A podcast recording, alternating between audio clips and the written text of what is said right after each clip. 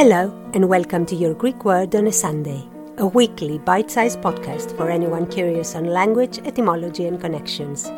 I am your host, Emanuela Lia, and wherever you are in the world, if you want to entertain your brain for a few minutes, this is the podcast for you. Let's go.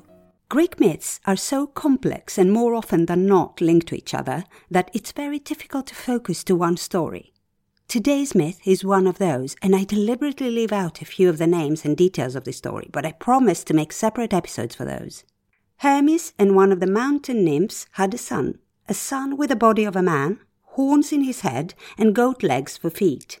His mother got so frightened seeing the newborn that she abandoned him.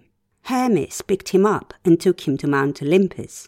He grew up to be the Greek god of lust, fun, and general mischief a devoted follower of Dionysus and Apollo's musical rival. Legend has it that one day he was chasing a nymph in the woods, but she managed to get away by asking the river Ladon to save her, and the river transformed her into a cane. The boy cried, but he heard his voice going through the canes and make sound. He gathered a few canes, put them together, and blew. Music. From that day on, he would keep all herds calm by playing music. He would be the protector of farmers. But when he got mischievous, he'd jump scare everyone and everything with weird sounds that would spread to the forests. The boy's name was Pan. His musical instrument we know as a panpipe, and that unexpected terror animals and people would feel from time to time was named panikos.